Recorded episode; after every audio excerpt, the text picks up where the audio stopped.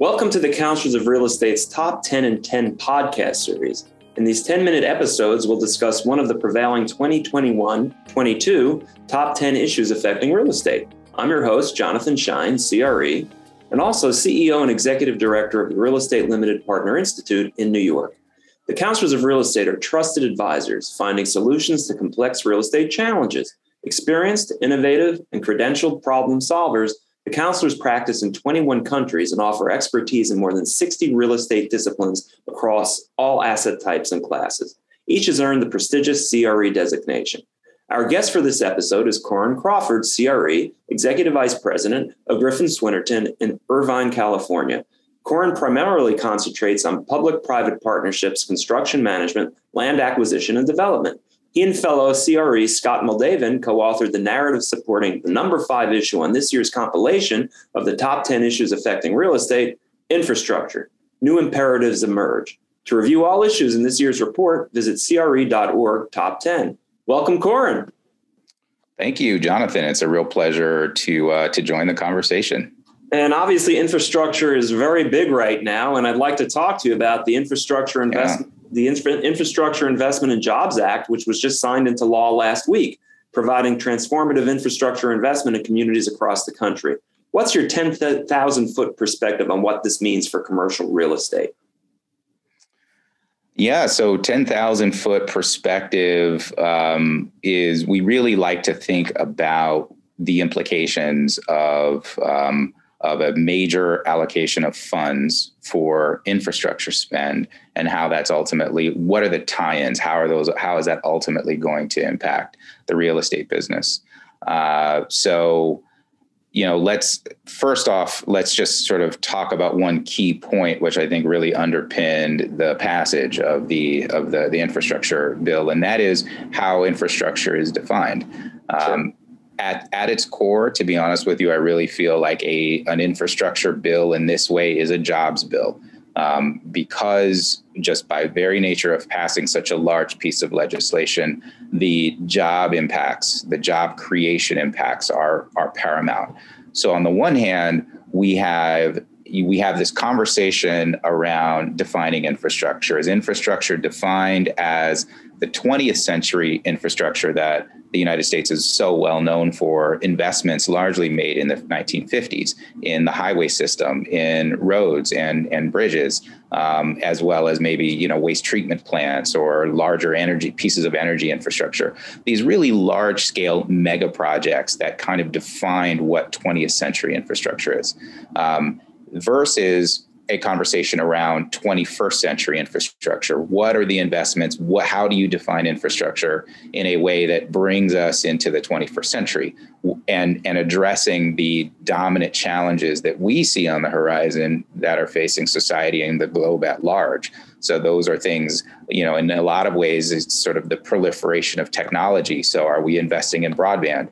Um, how are we investing in our energy systems or our roadways? Are we investing in clean energy? Are we investing in large scale systems or are we investing in more decentralized, smaller scale systems closer to the point of consumption?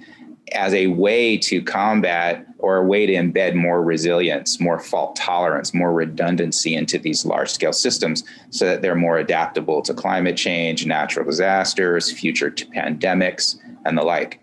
Um, so, my point around the uh, jobs creation measures really speaks to the fact that we have a huge amount of spend allocated towards um, towards you know sort of traditional infrastructure, roads, bridges, um, you know, public transit, those sorts of uh, large scale pieces of infrastructure, largely defined by 20th century infrastructure, a lot of which is crumbling now as a means to just really generate jobs and create economic impact in that way.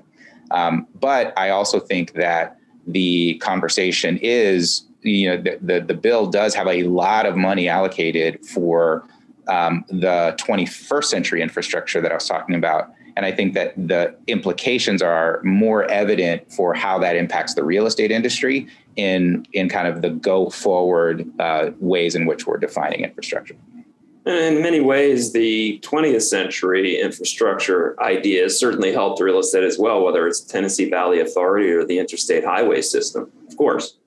Certainly. I mean, particularly as it relates to location, right? Location, location, location. Um, you know, thoroughfares, passageways, getting access to, I mean, so much of um, uh, locational factors of real estate are impacted by um, are, are, impacted by access. Uh, you know, whether that access is facilitated through public transportation or through more automobile-derived um, roads, bridges, and the like.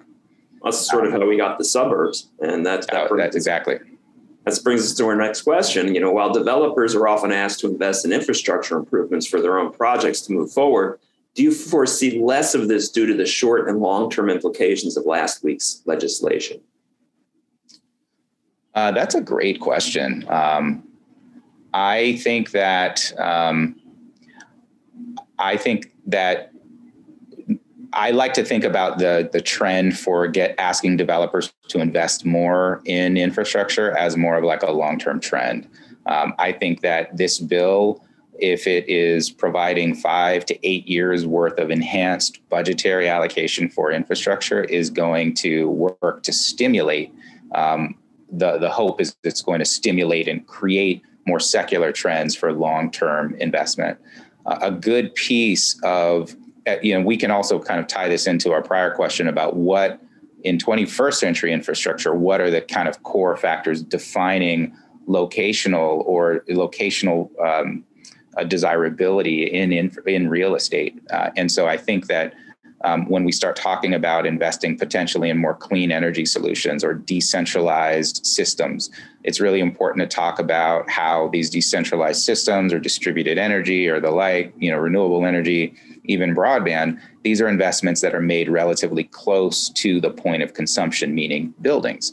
And so developers are going to be thinking about location um, and and the systems that are providing for natural resource allocation um, more in terms of um, you know more in terms of of these types of factors you know for industrial real estate and for uh, office or you know or even residential for that matter access to broadband is a key locational advantage whereas you know sort of in 21st in 20th century infrastructure context maybe just at proximity to a highway is uh, is defining sort of locational advantages. That's one good example, but we could also just talk about how the supply chain, um, and especially in, in, in light of the pandemic, the supply chain has changed a bit, and the ways in which that's creating locational advantage and investment patterns for industrial real estate.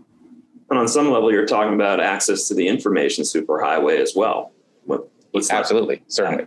And Absolutely. so, what what you're what, what you're basically kind of saying is that developers and the real estate community has to have skin, some skin in the game to actually make this work i definitely think that the developers we would we we developers should have skin in the game i've often said that um, real estate developers real estate people we're excellent at thinking through uh, placemaking. We're excellent at thinking through the myriad of urban issues that impact local communities. And if you are going to need more and greater levels of infrastructure investment closer to communities, then the real estate community should really get very smart about how it can influence and it can play in the real in the infrastructure space. On the flip side, infrastructure developers, infrastructure funds, that are generally set up to invest in the type of infrastructure that we have that we have including the, the sort of limited partnerships the way that they tap long-term capital and the and the understanding of how to deploy the the, the capital that's so that tends to be associated with the risk adjusted investment characteristics of infrastructure i think real estate developers need to broaden their horizon into that type of uh, investment base because your large scale mega projects are kind of tend to be they, historically they're built more remotely where developers and investors don't need to think about the more community driven issues that real estate experts are are are, are you know sort of the, the the authorities on wow that, that's a lot to think about and thank you Corin Uh, we're we're grateful for your knowledge and contributions to this year's report. all of the all of the 21, 2021 22 top 10 issues are highly interconnected, as you just mentioned. They are. Yeah. Indicative of a changing and evolving real estate landscape. So yeah. join us next time for another discussion of one of the top 10 issues affecting real estate. I'm Jonathan Shine, and on behalf of the counselors of real estate, thank you for joining us for this episode of the Top 10 in 10.